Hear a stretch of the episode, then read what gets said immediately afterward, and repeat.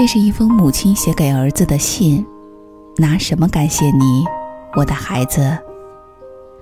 第一次参加你的家长会是在你上小学三年级的时候，我从海鲜批发市场急三火四的赶去，衣服上沾满了鱼虾鳖蟹的污渍。尽管我破例打了车，还是迟到了。我迎着那些略带讥讽和嫌弃的目光走到你的座位旁，内心充满了羞愧和歉疚。你则扬着小脸儿帮我擦额头上的汗。又递过来你的小水壶，妈妈喝水。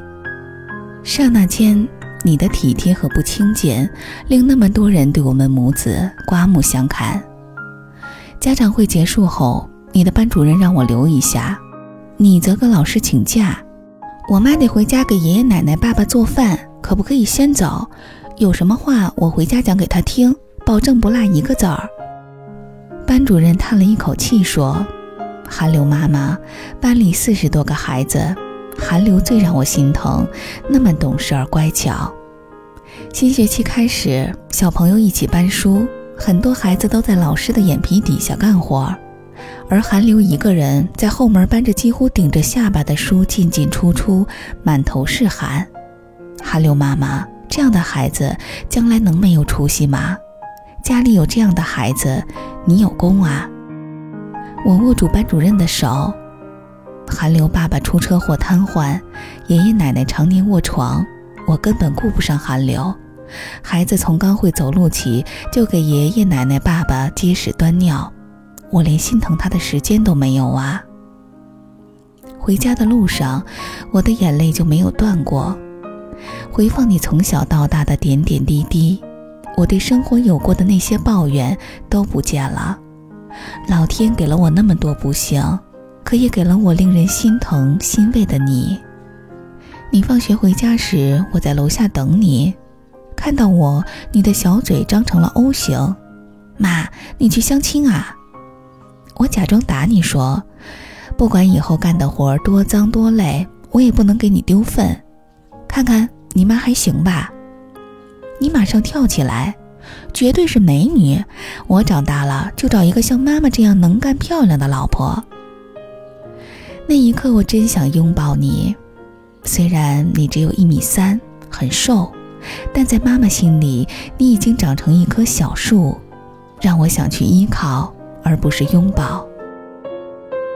你上初中那三年，我们分别送走了爷爷奶奶。送走奶奶那天，我回到家里嚎啕大哭。你走过来抱住我说：“妈，奶奶虽然没有别人家的奶奶长寿，但你让她活得很体面，我奶不亏。”临睡前，你给我和你爸打来了洗脚水，以前光给爷爷奶奶洗，现在你没有这样的待遇了。你爸的眼泪直往下掉，你笑着对他说：“我给我亲爸亲妈洗脚，有什么可感动的？”我妈给我爷我奶洗了二十多年的脚，我得向我妈学习。那一刻，我真想对你说，不要向妈妈学习，因为没有哪个妈妈愿意看到自己的儿子太累。就在我们生活的压力有所减轻时，爸爸的情绪却越来越糟。在他三十九岁生日那天，你用不吃中午饭节省下来的钱，给他买回一个大大的蛋糕。然而，推开家门，等待你的是爸爸割腕自杀后的惨烈场面。上初三的你，先用毛巾扎住了他还在流血的手臂，然后拨通了幺二零，直到他脱离了生命危险，你才打电话给我。在病房的门口，你对我约法三章：不许责备，因为坐在轮椅上的人是爸爸，不是咱俩；不许同情。这样会助长他的悲观情绪。不许害怕，我一定能把这件事处理好。让我爸永远不动这个念头。进了病房，我泪如雨下，心疼与抱怨的话都没有说，只是紧紧地握着他的手。你说：“爸，你在我就有爸爸可叫。我妈累了一天回家，就有个嘘寒问暖的伴儿。爸，我一定会让你快乐起来。”你的话让我忘记了哭，我不敢相信你已经长大到令我目瞪口呆的地步。从那天开始，你放学后的第一件事儿便是先把爸爸推到小区里。瘫痪前，他是个铁路工人，并有一门剪发的手艺。为了让爸爸觉得他还有用，你挨家敲邻居的门，希望他们来免费剪发。你还承诺，如果剪坏了，你花钱帮他们去理发店修理。冲着你，老老少少的邻居都来了。那天下班，我远远地看着你们父子俩，一个给人理发，一个忙着给邻居端茶送水。你爸爸的眼角竟有我多年不曾看到的笑意。是你找到了让他快乐起来的钥匙。杨奶奶看到我，眼泪像断了线的珠子一样。这孩子懂事的让人心尖疼啊。渐渐的，小区里的人都知道了你。好多家长有意让自己的孩子跟你交往。我曾亲耳听你教训过一个比你还大的高二男孩，下次不准你跟你爸妈那样没教养的说话。再这么说话，就别承认住在咱院子里，咱丢不起这人。你是如何让他服你的？我无意中得知了根由。你曾被院里的大孩子欺负，一个孩子王一度每天都借你的钱。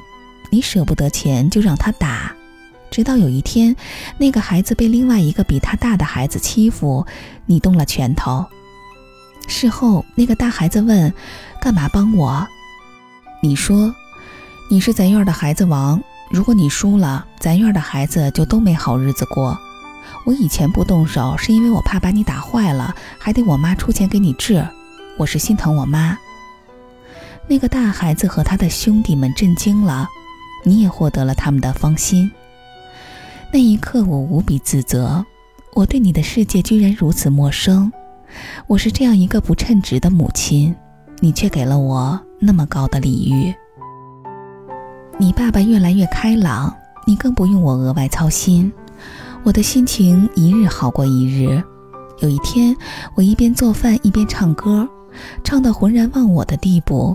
回过神来，才发现你正倚在门边看我，我的脸红了。你大呼小叫地冲过来：“妈，原来你唱歌这么好听！你要是早出道几年，一定是另外一个歌星。”这时，你爸插嘴了：“儿子，你妈可是当年正宗的文艺骨干，不然你爸我这么帅，怎么会死皮赖脸的追求她？”我们全家都笑了。曾几何时，在残酷的生活面前，我们都忘记了幽默。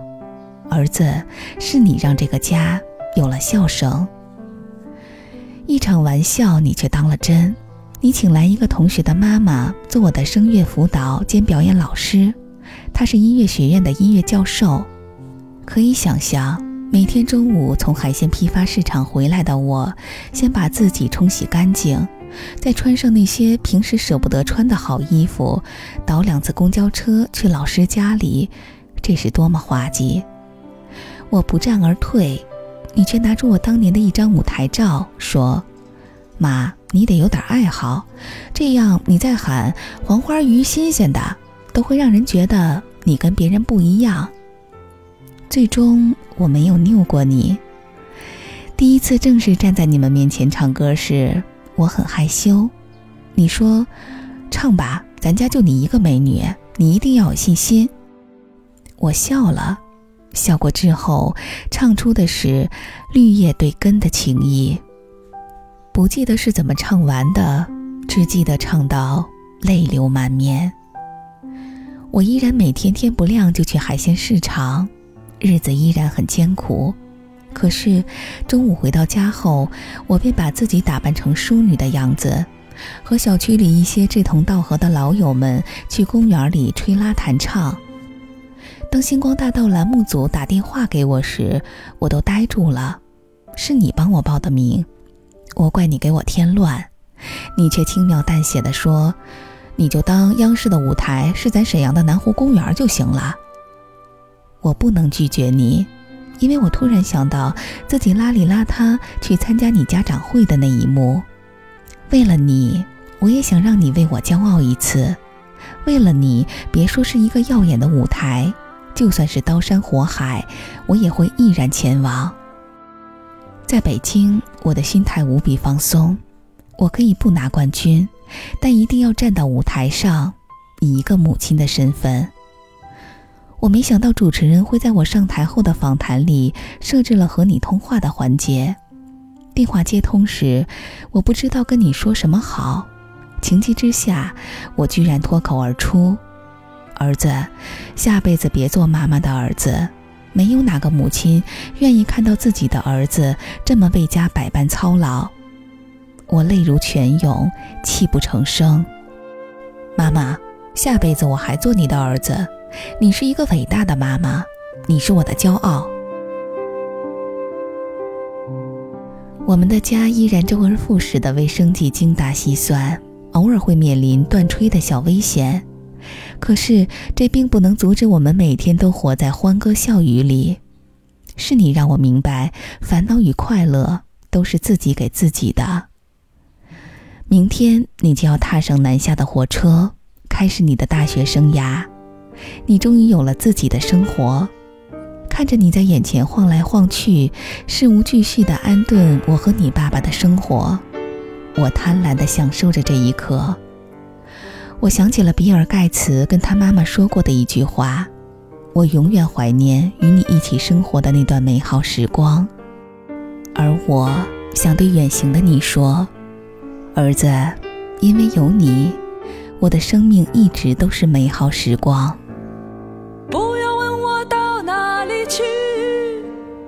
心依着你，不要问我到哪里去，我的情牵着你，我是你的一片绿叶，我的根在你的土。